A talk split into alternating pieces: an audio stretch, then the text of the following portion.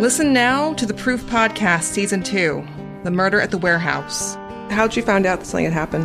My mom called me and said, Lori, the police found a body and they're pretty sure it's Renee. Right, up, right away, you thought Right Jake. away. In my head already, I thought it was Jake. Season 2 of Proof is available now, wherever you get your podcasts. I don't think that they arrested the right people. It's about time somebody's trying to do something. This is a CBC podcast. The following episode contains mature subject matter. Please take care.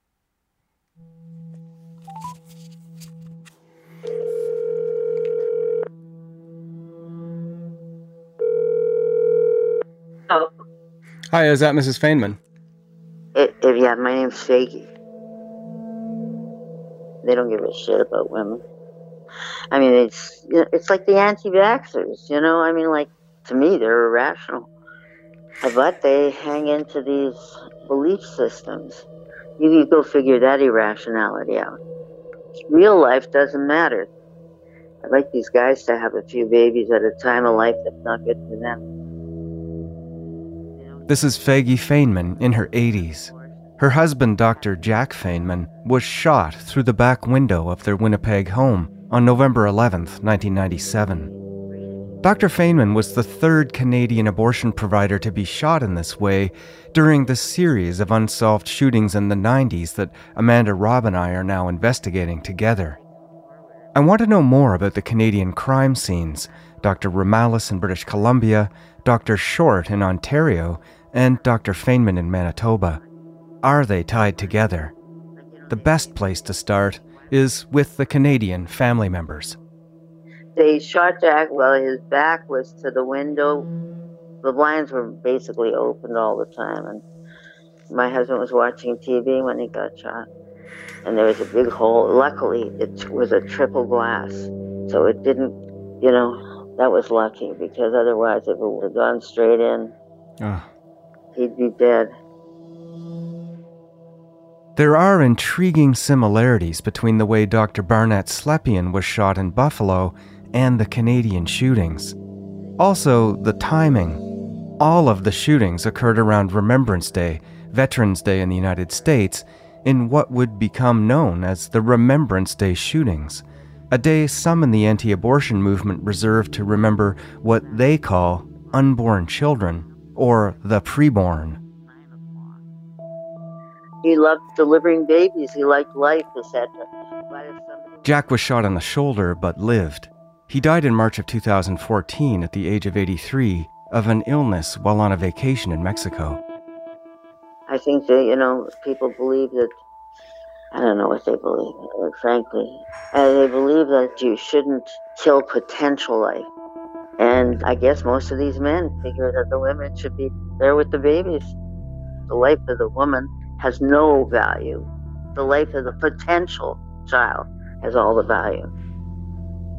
Mrs. Fainman hasn't spoken much about her husband's shooting to the media. I want to know if over the years she's heard anything from police about who might have been involved. From what I understand from the police, we were stalked for a year. We were told we were being watched for a year and that he had a support group here, of course. My kids were harassed too, and I wouldn't give any interviews with the paparazzis. I was told it was dangerous to talk, and it probably was. And you know that the cops screwed up. Somehow or other, the communication either didn't come through or somebody fucked up here in Winnipeg. They were supposed to warn us all to be super careful that weekend. I don't know if you know that. How did the police become aware, do you think, that something was coming? There was some communication from God knows where, if it was Ottawa or wherever, and they told the Winnipeg police to be, maybe they told all the police in Canada, I don't know, that they should warn the doctors that, you know, somebody's looking for them ah, I or see. something like that. That would be worthwhile looking into. Unlike other police I've contacted, Winnipeg seems reluctant to help in any way on my endeavor, so I can't confirm what may have been done or said prior to Dr. Fainman's shooting. The question remains who was doing the stalking? And why did they choose Dr. Fainman? I'm David Ridgen, and this is Someone Knows Something, Season 7, Episode 2 Remembrance.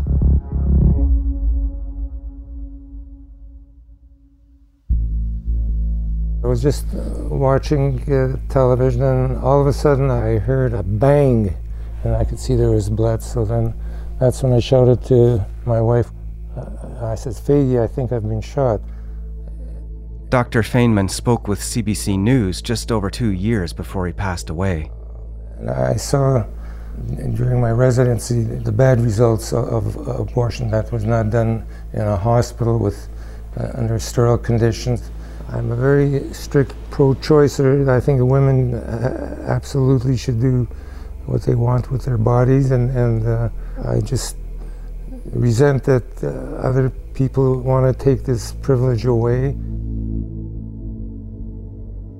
Could you ever have conceived that you might have been targeted? Was it something you'd ever passed no, your mind? Never. You know why? Because my husband was a humanitarian. He wasn't a political person like me.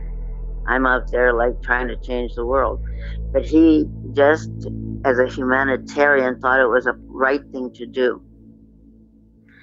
Our life changed totally. My husband had to give up his practice. He was 66, so insurance ran out at 65. His baby catching arm was paralyzed for three years, so he just had to give his practice up totally. And uh, frankly, I had to suddenly be a good wife. I was very political. I was going all over the place, doing some uh, this sort of work, like we were investigating governments that were against human rights, and I had to give it all up and become a good wife and sort of support my husband. So my life changed too, big time. And so I had to abandon it because I, I was uh, freaked out of my head anyway. We were sleeping on the floor with the window blinds closed, and you know it was really scary stuff. Oh, that's awful. Do you happen to be Jewish? I am not Jewish. You know what the word mensch means? Yes. A great guy. Dr. Fainman's son, Brad, I've reached him in Winnipeg too. My dad was a mensch. Okay. Nicest guy on the planet. Uh, would be there to help everybody, would give you the shirt off his back. And during the course of his career, he did about 6,000 deliveries. Okay. And he did about 60 abortions, about 1% of what he did. And I remember once asking him, I said, Dad, why did you go into obs-gyne? And he says, it's one of the only branches of medicine where people are in it for a good reason, that they're coming to see a doctor for a good reason. They're not dying of cancer, they're not sick, they're there what is ultimately a joyous occasion for the majority of people. And he said when I would deliver a baby, the parents would often start crying, and he says I'd cry with them. And back then, when teenagers, young women uh, got pregnant, there was not too many choices. So, you know, these young kids had to resort to what they called backline abortions. Okay, and the girls would begin to bleed, and some would die in the back lane. It was the old coat hanger up the vagina into the uterus to try and scrape out the fetus. And this also was extremely dangerous. And it just totally, totally freaked me out that my dad, again, who's the nicest guy in the world, could be shot by some lunatic. No one was ever charged in Dr. Fainman's shooting. I asked Brad if he can remember anything about the police investigation that might help me find out who was involved. The Fainman house was erected on stilts along the shore of the Red River. A long, grassy berm, built to keep the house from flooding, became the perfect hiding and scoping place for the shooter. Brad doesn't think there was anything found at the scene, but I have heard that there was something discovered on the berm. I've also heard that there was a neighbor who saw a vehicle, and it could have been associated with the shooting. What I've been told, apparently he ran uh, over from my parents' house, there was another bay, you know, a couple blocks over. So apparently he ran down the dike, and, and that's where he had his car parked. And off he went and headed down to the States. The he Brad is referring to here is James Kopp, the same man who murdered Dr. Barnett Slepian in Amherst, New York in 1998. I ultimately found out that we, you know, here in Winnipeg, we're about an hour from the border, and I was subsequently told that after my dad got shot, his car went through customs at the U.S. border on his way back to the United States. And who told you that? God, I don't know. We're talking, we're, you know, we're talking like 30 years ago. Dr. Fainman was shot around 8:50 p.m. local time. FBI documents show that 3 hours and 20 minutes later, a black 1987 Chevy Cavalier registered to Kopp crossed the border into the US at Pembina, North Dakota, just over a 100 kilometers from Winnipeg, a distance easily driven in that time from when the shooting happened. 14 days earlier, Kopp's Cavalier entered Canada at Niagara Falls, just four hours after a doctor in Rochester, New York, had been shot at. I finished talking to Brad, but I'm curious what Feggy thinks of what I'm doing. Should I be trying to find these people that helped, let's say, Kopp in doing this? Should I be trying to talk to them? Or should I be trying to hold them accountable? Do you think that it's an important thing for me to be doing? It would be great if you could do it, but they're not going to come forward and say that they helped them. I mean, why would they come forward? But I think they should be accountable. It would be great if you could unravel it, but you won't be able to. I don't think you'll be. It'll be too difficult. People too easily hide from it. I'm thankful for Feggy's honest opinion here. It won't be easy. Some of the anti abortion writings I've seen make it crystal clear to its readers how those who undertake anti abortion violence can make this hiding in plain sight happen. The manifesto attributed to Army of God states God is the general and commander in chief. The soldiers, however, do not usually communicate with one another. Very few have ever met each other, and when they do, each is usually unaware of the other's soldier status. Loose lips sink ships, basically, not rocket science. So we're left on the ground looking for witnesses, people who have had a change of heart, or those with just the courage to speak their truth. How do you hold the unaccountable accountable?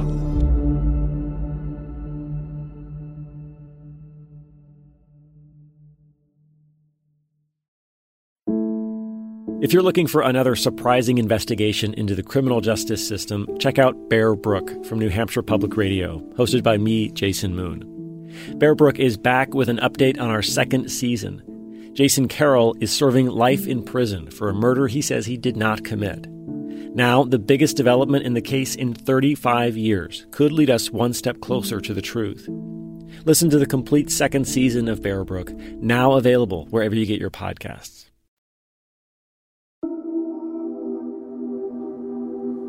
Do we think that Kopp will talk to you or I or both of us? Um, I would be surprised if he wouldn't. Amanda and I are talking about a potential approach to James Kopp, who is now serving his life sentence in a California prison for killing her uncle. Since Amanda has some history with meeting and speaking to him, I wonder if she would rather take the lead in trying to communicate. I'm reasonably confident Kopp will want to talk, but about what and with whom is the question. It'd be good to go and directly ask him these questions and just have him. Mm-hmm. There's a case to be made for you doing it, and not me, because I. I provoke obviously feelings in him. I would encourage you to do that. I think. I mean, I'll think about it more, but that's my Probably gut. a good idea. Yeah. Thus, the quest to speak to Kopp begins, and that's going to take a while. Before that, I need to talk to a lot more people, including eyewitnesses.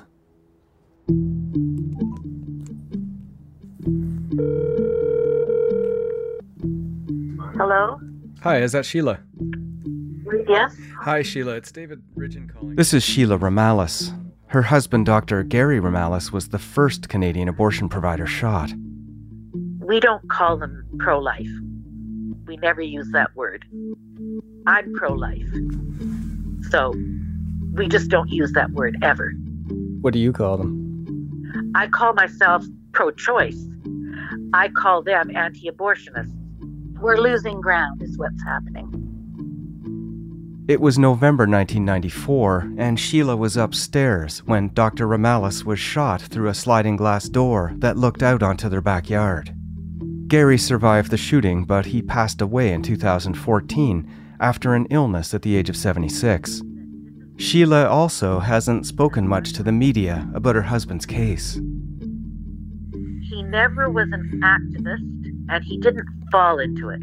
He actually made a concerned decision that this is what I'm going to do because I want these women to be able to have a clean, safe place to have this procedure.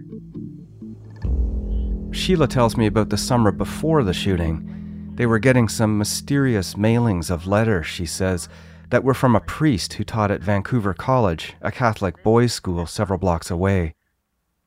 Anyway, there was a priest there who was sending my husband letters.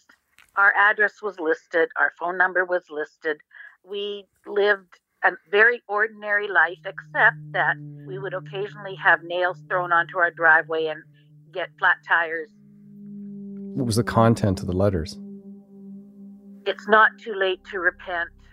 You can stop killing babies if you want to. Um, all kinds of crap like that. I, I, my husband, it took him four years to recuperate. Sheila says Gary complained to the school and the priest was reprimanded, but she says he continued his letter writing. In September, we had another incident of the nails, but then we also had a letter sent to all our neighbors for a two block radius saying, You've got a murderer living in your midst. Did you know that? Toward the end of October 1994, she and Gary went on a short holiday. They came home Sunday, November 6th, and Gary was back to work the next day, November 7th, the day before he was shot. He always woke up at 7 o'clock. He was always downstairs. He was sitting at the kitchen table at 10 after 7 every single day. You could set your clock with it and we we never had drapes on our back sliding glass door to the patio because I like nature and I like to see our garden. And he would sit there at 7:10 and finish eating at 7:20 and be back upstairs. So this particular morning, uh, Monday morning the 7th, my birthday, he got up an hour early Gary got up an hour earlier than usual because he knew he'd have mail to catch up on at work after being away on holiday. So he had left the house by a quarter to seven. At 10 after seven, the phone rang. And I answered the phone, and the person said, Is Dr. Romalis there? And I said, no, he's not here. You can reach him on his answering service, and this is the number. And I gave it. And the person said, Well, isn't he supposed to be there? And I said, I'm sorry, he's not here. You can reach him on his answering service, and this is the number. And I hung up. And I was so tired, I fell back asleep. And at 25 after, just after I had fallen back asleep, the phone rang again, and I picked it up, and I immediately recognized that it was the same voice. And the guy said, Is Dr. Romalis there? And I said, I'm sorry, he's not here, and I've told you that you can reach him on his answering machine. And I gave him the number again. And when I did, the guy said, But isn't this 1338 West 46th? And I said, He isn't here. You can reach him on his answering machine. And I gave him the number again and I hung up. And this time I unplugged the phone. Hmm. So we were all meeting at my favorite sushi place for dinner for my birthday. And I said to Gary, Did that guy get you? Did he speak to you? He was really insistent on speaking with you. And Gary said, Nobody called me. Nobody left me a message. So we went back to the house after dinner, and the morning of the 8th, he got up and he went downstairs and he sat down at the table at 7:10 and was shot. Right away. Yep. Right away. He was wearing his bathrobe. That's all he had on. And the first shot came in and hit him in the upper thigh and severed the um, the artery. Uh, Femoral artery? Yes. Thank you. And the force of it was so hard that he fell off the chair to the right, and the blast made a hole about the size of a grapefruit. The second bullet went right into the back of the chair, and if he had been sitting there, it would have gone through his heart. We couldn't figure out how he didn't pass out or go into shock, that he stayed so awake. With spurts of blood shooting from his leg, Dr. Romalis fashioned a tourniquet out of his bathrobe belt, and it helped to save his life.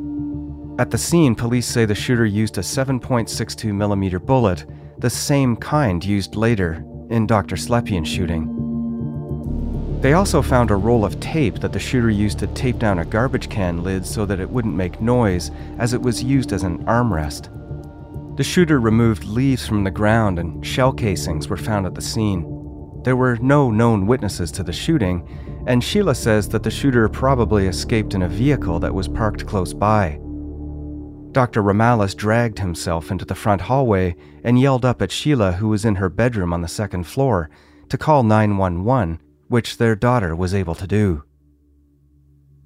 She dialed 911. I shut the bedroom door, locked it, and stood there. But I was standing right above that little passageway, and I was hearing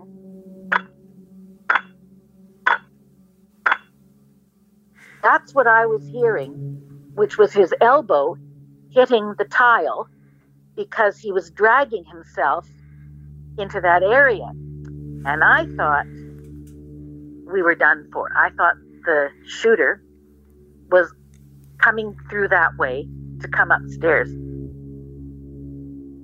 So my daughter, she was on the phone trying to tell them that that somebody had shot her father, who was on the floor, bleeding heavily, and could they send an ambulance and the police and everybody? And they said, "Well, why did they? Why do you think your father was shot?"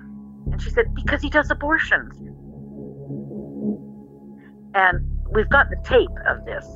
And uh, they said, What do you mean?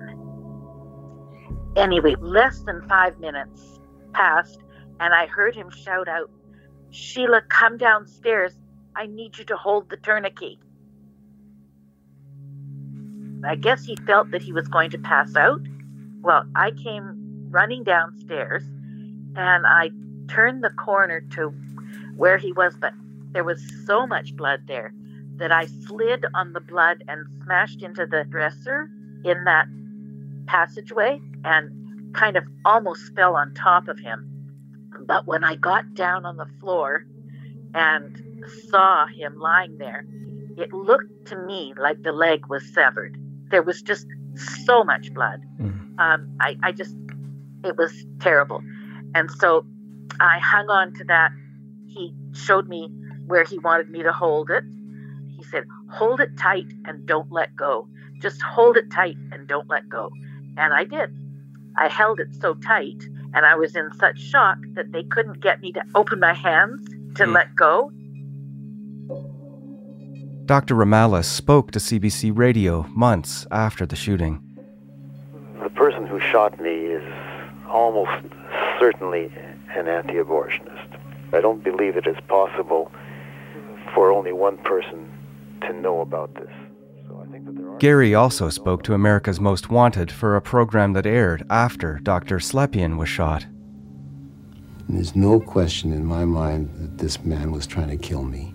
I'd like to see the person who shot me brought to justice. What he did to me and my life and my family is unforgivable, and he should be punished for it. But there's another more important element because he didn't only shoot me, he shot all doctors.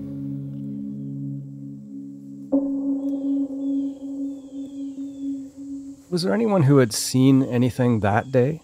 Was there any witnesses that you know of that came forward? To this day, nobody did. But I didn't realize that the guy that I saw was who he was the guy in the back lane. Sheila says she saw something in October before Gary was shot that she hasn't ever revealed publicly before. Something that didn't concern her so much at the time, but would later become of utmost importance. At the beginning of October, there was this man leaning against the telephone pole, which was against the back fence of our neighbors. And he was wearing this maroon colored velour tracksuit and he had a baseball cap on NYC and he had sort of light brown blondish hair and glasses, wire rimmed glasses. And he had been leaning against that pole. But as soon as I came out, he started walking up towards Hudson Street in the direction going east up the lane. And at the time, I didn't think anything of it because I thought maybe he was just kind of resting. He'd been exercising, going for, you know, a walk or something. You know, I really, really didn't think anything about it. Now, this person obviously had been watching. Every morning you could see from our back fence, you could see right into our kitchen, to the kitchen table. So after Slepian, what happened was I was watching the 11 o'clock news and I suddenly saw the guy that had been in our lane.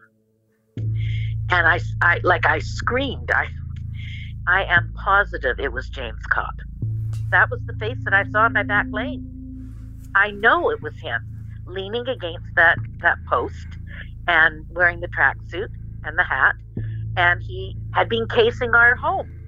I was absolutely I, I went ballistic because I said, Gary, Gary, that's the guy that was in our back lane. That's the guy. And, you know, I, I was positive and we called the detectives and they actually have um, a record of Kopp crossing in a car crossing the border into the United States. They have a record of Kopp passing from Canada to Blaine in the U.S. on the 8th. On the 8th of November 1994. Yes, correct.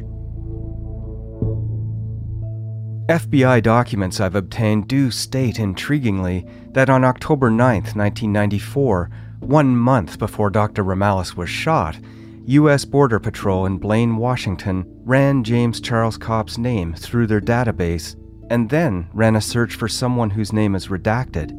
Someone I can only assume must have been with him. I'd like to find out who Redacted is this person who was with Kopp? What do they know?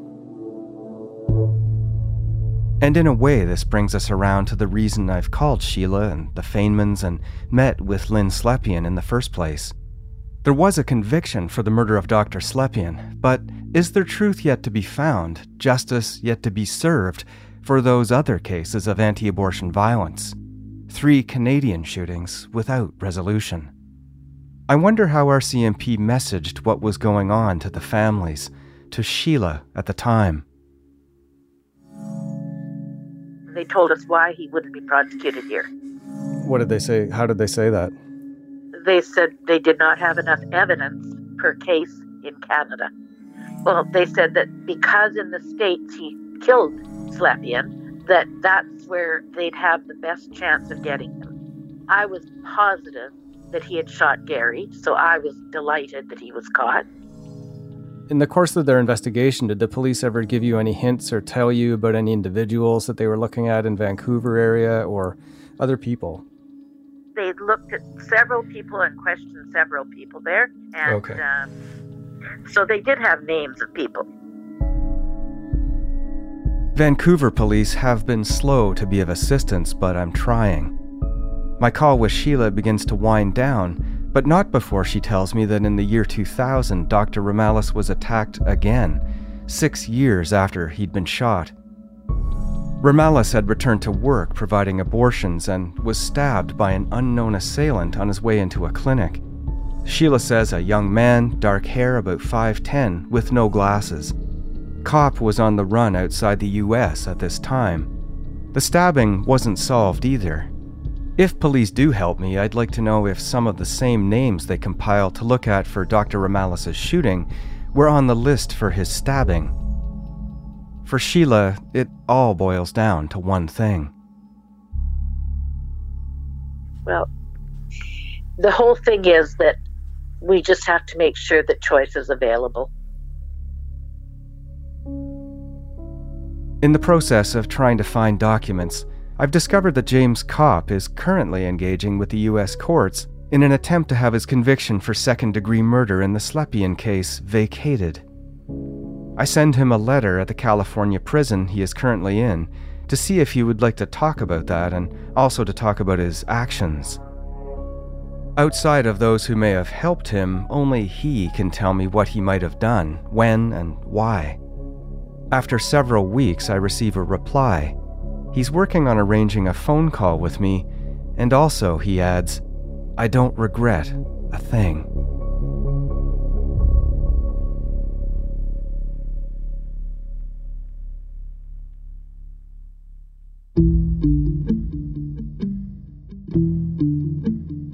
Someone Knows Something is hosted, written, and produced by me, David Ridgen. The series is also produced by Hadil Abdel Nabi, Steph Kampf, and Amanda Robb. Sound design by Evan Kelly. Emily Cannell is our digital producer, and our story editor is Chris Oke. Our executive producer is Cecil Fernandez, and the director of CBC Podcasts is Arif Nurani. If you want to help new listeners discover the show, please rate and review wherever you listen. If you're looking for another investigative series to listen to, check out Uncover from CBC Podcasts. Find Uncover on the CBC Listen app or wherever you get your podcasts.